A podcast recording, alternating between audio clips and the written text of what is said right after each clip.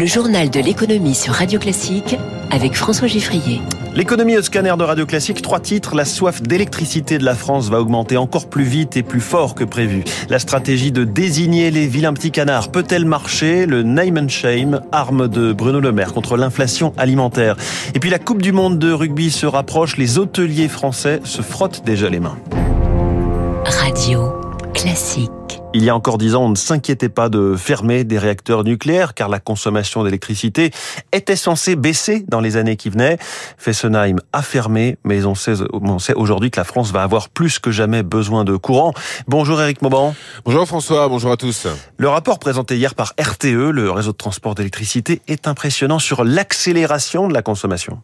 C'est vrai, c'est un avertissement qu'a lancé hier RTE. Le gestionnaire du réseau considère que la consommation d'électricité va obliger la France à doubler sa production d'ici à 2035. Il s'agit de répondre aux objectifs climatiques européens, mais également de tenir compte des enjeux liés à la réindustrialisation du pays. Les usines devront à terme se passer de gaz et de charbon au profit de l'électricité. De nombreux secteurs sont concernés, la sidérurgie bien sûr, mais aussi la chimie, les engrais, le ciment. À cela, eh il faut ajouter la montée en puissance de l'électrification du parc roulant et des logements. Et puis n'oublions pas non plus euh, les data centers et les gigafactories. C'est bien un véritable mur énergétique qu'il va falloir franchir et RTE tient à préparer les esprits. Et pour franchir ce mur, il va falloir actionner tous les leviers, la sobriété, l'efficacité énergétique et bien sûr plus de production d'électricité. Tout ça dans un calendrier euh, ultra serré. Et oui, pas simple, hein, François. Il va falloir euh, produire rapidement plus d'électricité bas carbone, alors même que les nouveaux réacteurs nucléaires annoncés par le gouvernement ne verront pas le jour avant 2035. RTE prévient, il va falloir être efficace, sobre, rendre l'énergie nucléaire la plus disponible possible et recourir davantage aux énergies renouvelables. Or, la production hydraulique ne peut pas être augmentée qu'à la marge.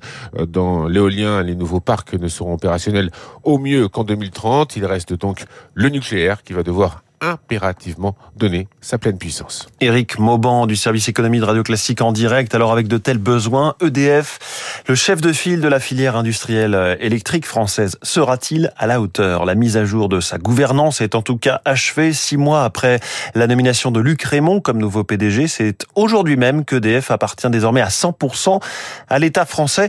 Bonjour Emmanuel Autier. Bonjour. Vous êtes associé chez Bearing Point, spécialiste du secteur de l'énergie. EDF renationalisé à 100%, ça change quoi? Bah, Ce retour d'EDF au public, c'est d'abord le signe fort de l'engagement de l'État auprès de l'entreprise, qui est un fleuron euh, de notre écosystème énergétique.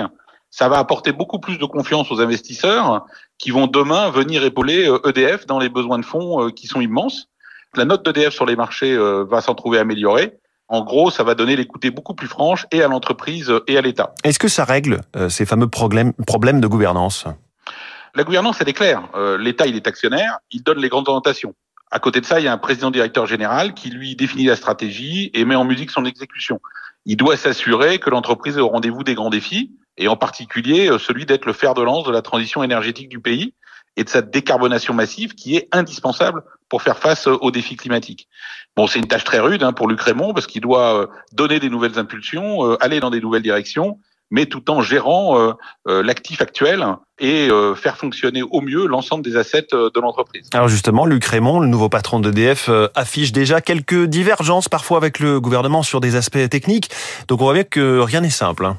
Non, bien sûr, ça règle pas tout, d'autant que le président a à cœur de piloter EDF comme une entreprise normale, et il est néanmoins soumis aux, aux désidératas de l'État.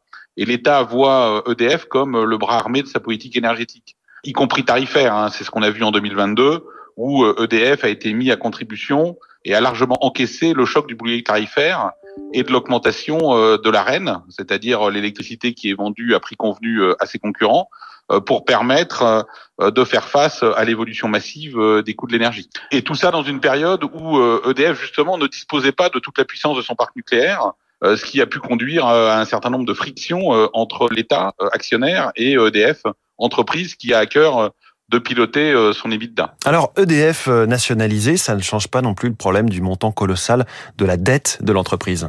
non, cette dette, elle est là, elle devrait être gérée. Mais c'est non seulement la dette actuelle, mais aussi les besoins de financement de demain. Alors justement, comment EDF va se financer désormais? Alors, on peut imaginer plusieurs moyens de se financer. Hein. L'État, en tant qu'unique actionnaire, sera bien sûr une source de financement. Avec néanmoins les contraintes que peut imposer Bruxelles dans ce type de fonctionnement. Et, et ça, ça renvoie aux évolutions du fonctionnement du marché de l'énergie, qui devra nécessairement être restructuré, puisqu'on a vu en 2022 qu'il trouvait un certain nombre de limites face au contexte énergétique. Mais aussi un EDF détenu à 100% par l'État, c'est un, comme je le disais, un signe fort de stabilité qui doit donner confiance au marché et permettre à EDF d'emprunter dans de meilleures conditions. Hum. Les défis sont euh, colossaux. On en parlait avec Eric Mauban euh, à l'instant sur euh, cette électrification du pays, les besoins qui vont augmenter et encore plus vite que ce qu'on pensait. D'où vont venir les 50 milliards d'euros pour la construction des nouveaux EPR et 50 autres milliards d'euros pour la rénovation du parc existant? Principalement du marché, mais je pense qu'il faut ramener aussi les choses à des justes proportions. Hein. Finalement, 100 euh, milliards d'euros sur 25 euh, ans, euh, c'est-à-dire la durée prévisionnelle de construction des trois futures paires de tranches de PR, ce n'est que 4 milliards par an. Si on rapporte ça au volume d'énergie qui sera produite par ces tranches pendant plus de 60 ans et peut-être même au-delà, finalement, le montant n'est pas si colossal. Et puis, par ailleurs, on sait l'importance du nucléaire dans la décarbonation massive de notre économie. Le climat euh, mérite cet investissement. On a fait un quoi qu'il en coûte pour le Covid. Je pense qu'il est temps de faire un quoi qu'il en coûte pour le climat. Euh, dernière question, parce qu'au moment de l'annonce de la renationalisation d'EDF, toute la classe politique a vu ça comme une évidence.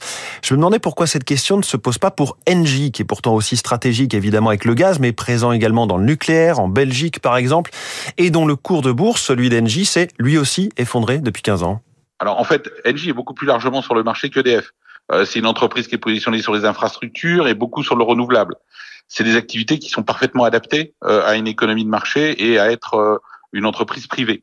Pour ce qui est du nucléaire, euh, il vous a pas échappé qu'il est principalement belge et que l'État belge ne montre malheureusement aujourd'hui pas beaucoup de signes clairs en termes de relance de cette énergie. Donc si un jour il y avait nationalisation dans le périmètre d'Engie, ce serait plus une nationalisation d'Electrabel par l'État belge si celui-ci s'engageait, euh, comme l'État français, euh, dans le renouveau de cette énergie qui est indispensable pour la transition énergétique. Emmanuel Autier, merci beaucoup. Je rappelle que vous êtes associé chez Bearing Point, spécialiste du secteur de l'énergie.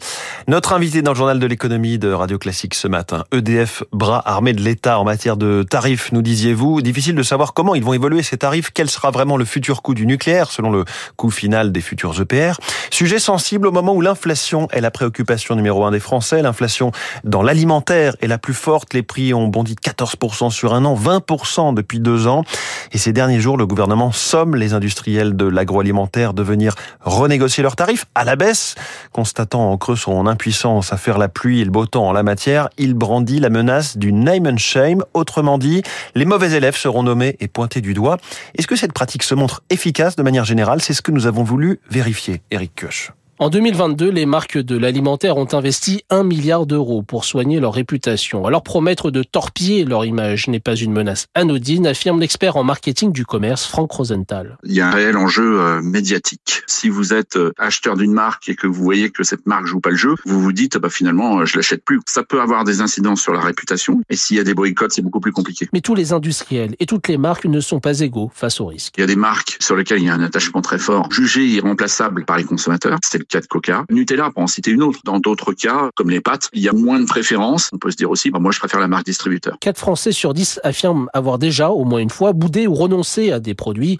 Un chiffre à prendre en considération au moment où l'inflation est la préoccupation numéro 1 des Français. Les industriels ont peu de marge pour continuer à refuser de renégocier les prix, estime l'experte en communication de crise Lisa Villers. Ne pas céder, ça donne un peu une image du manque de considération pour ses consommateurs. Si l'entreprise économiquement peut faire ce choix, il vaut mieux qu'elle en mais le name and shame est une arme à double tranchant. Pour Bercy, il s'agira aussi de ne pas plonger dans la difficulté des entreprises dont les coûts de production ont explosé, principalement à cause de prix de l'énergie multipliés par 4 en un an. Éric Cuoche, ce levier de la transparence et de la concurrence, c'est exactement ce qui manque à un autre secteur, l'immobilier. Constat de l'autorité de la concurrence hier à propos des frais d'agence. Les commissions sont opaques et trop élevées, dit-elle. La preuve, nous sommes en moyenne à 5,78% de commissions alors que c'est 4% en Europe. En moyenne, cela fait tout de même 3 milliards d'euros qui pourraient être économisés si on s'alignait. On parlera de ces sujets de concurrence et de tarifs à 7h15 avec l'ancien vice-président de l'autorité de la concurrence, Emmanuel Combe. Un geste tarifaire encore, cette fois pour les vacanciers. Vinci Autoroute joue la générosité en répondant à l'injonction du ministre des Transports qui lui demandait une ristourne. Ce sera 20% de réduction au péage. Spectaculaire en apparence, mais si vous voulez en bénéficier, je vous propose de prendre de quoi noter puisqu'il faudra d'abord que votre entreprise vous offre des chèques vacances. Cela concerne 11 millions de personnes. C'est bien, mais c'est loin d'être la majorité des Français. Ensuite, vous allez convertir vos chèques vacances en chèques numériques en les découpant et les envoyant par courrier recommandé avec accusé de réception, avec un délai de traitement pouvant prendre un mois. Après cela, vous versez ces chèques vacances numériques sur votre compte de télépéage, puisqu'il en faut un, et précisément l'offre Ulysse Liberté Vacances. J'espère que vous me suivez toujours. C'est là que Vinci va abonder de 20% ce que vous versez. Donc, pour 100 euros de chèque vacances, vous pourrez payer 120 euros au péage. Et je précise que cet abondement est plafonné à 50 euros. Bref, la route vers les vacances s'annonce aussi longue que les embouteillages du jour J. À propos d'automobile, le géant chinois BYD, déjà numéro 2 mondial de la voiture électrique derrière Tesla, déploie sa stratégie pour la France et ça va aller très vite, très fort. Cinq modèles 100% électriques vont arriver sur nos routes à partir de 24 000 euros et ce, dans des centaines de concessions, une centaine de concessions automobiles dès 2025. Il est 6h55, 48 matchs dans 9 stades. La Coupe du Monde de rugby, c'est en France et c'est dans pile 3 mois. Événement sportif bien sûr, mais aubaine touristique également, puisque 600 000 étrangers sont attendus. Les taux de réservation dans les hôtels atteignent déjà des records, Zoé Pallier. Pays de Galles, Géorgie ou Japon-Argentine, ce sont deux des quatre rencontres prévues au stade de la Beaujoire à Nantes. Les 31 chambres de l'hôtel du lieu-dit sont toutes réservées pour les soirs de match, se réjouit son propriétaire, Pierre-Yves Le Gall. À Nantes, on est plutôt habitué à un marché qu'on va qualifier de domestique. On a aussi vu l'opportunité d'accueillir des clientèles internationales nouvelles. Je pense aux clientèles japonaises qui sont surtout, on va dire, sur un, un triangle Côte d'Azur, Mont-Saint-Michel-Paris. Lorsqu'elles découvrent la France, les faire venir à Nantes, leur faire découvrir euh, le reste de la Bretagne, la côte atlantique, c'est une super opportunité pour nous. Donner une bonne image pour que les voyageurs recommandent la destination à leur retour. C'est aussi l'objectif de l'Office de tourisme de Bordeaux qui attend jusqu'à un demi-million de visiteurs, indique sa directrice Brigitte Bloch. Ça va de choses très simples comme euh, des bénévoles euh, aux gares, aux aéroports, des gens qui sont capables de leur donner des informations sur comment se débrouiller. On propose aussi des activités entre les deux matchs pour aller euh, dans le vignoble, puis de donner envie aux gens de découvrir plus par la suite. Une opportunité aussi pour des villes moyennes comme Aix ou Avignon, pas si éloignées du stade Vélodrome.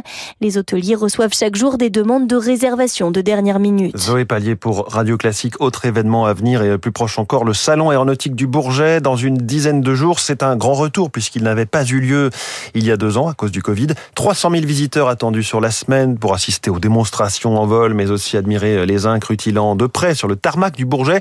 Salon organisé par le syndicat du secteur, le Dont le président n'est autre que le grand patron d'Airbus, Guillaume Faury. C'est le 54e salon du Bourget, mais on n'en a pas eu pendant 4 ans avec euh, le Covid. Et donc c'est un salon euh, du rebond, du redépart, mais aussi de la transformation, de la décarbonation. Et puis c'est le salon aussi de, des embauches, parce que ce, ce secteur recrute énormément. On doit recruter 25 000 personnes en France cette année, si on compte les apprentis. Donc on veut vraiment attirer. C'est aussi le grand retour des Américains et de Boeing. C'est le grand retour des Américains. Euh, c'est le retour de tout le monde. Hein. Comme je dis, il n'y a pas eu de salon pendant 4 ans. Mais oui, les Américains vont être là euh, en force. Et c'est une bonne chose. Parce que ce salon, c'est un salon international. Et il ne peut pas être complet sans les Américains. Est-ce que ça veut dire qu'il faut s'attendre à des commandes exceptionnelles des deux côtés, et chez Airbus et chez Boeing, un marché qui va réexploser à nouveau C'est le premier grand salon depuis 4 ans, donc euh, on peut légitimement avoir des attentes. Le président exécutif d'Airbus, Guillaume Faury, au micro radio classique de Céline Cajoulis. On reste dans le ciel avec cette première aujourd'hui même du côté de l'Isère, où un record de vitesse va tomber 115 km heure. Alors oui, c'est beaucoup moins qu'un Rafale ou même qu'un paisible A320, mais vous allez comprendre l'exploit si je vous dis qu'il s'agit d'un ballon dirigeable. L'entreprise française Airstar tente donc d'aller plus vite que le Zeppelin de Steve Fossett en 2004. Ce dirigeable français fait 32 mètres de long, baptisé l'Helio, propulsé euh, à l'électricité, tandis que dans sa toute petite nacelle, pilote et copilote seront allongés à plat ventre. Alors quel est le but de la démarche? Pierre Chabert est le président d'Airstar dès les années qui vont venir, vont sûrement apparaître des dirigeables de transport de fret. Et les plus petits, euh, un peu plus gros que celui qu'on a fait, mais toujours dans une gamme plus petite, auront probablement des débouchés dans des applications professionnelles, que ce soit de contrôle, de surveillance, de travaux aériens, de maintenance. Il y a toute une multitude de travaux qui peuvent être faits par les dirigeables. Sachant que la grande caractéristique de ces dirigeables, c'est de rester facilement et très longtemps en l'air avec peu d'énergie, ce qui est exactement l'inverse d'un hélicoptère, qui est un engin formidable, mais qui consomme beaucoup. Le transport de personnes, finalement, c'est quelque chose qui, je crois, viendra un peu en second, une fois qu'on aura fait la preuve par le travail aérien que c'est un engin de nouveau utile. Pas pour euh, vivre à 200 000 à l'heure.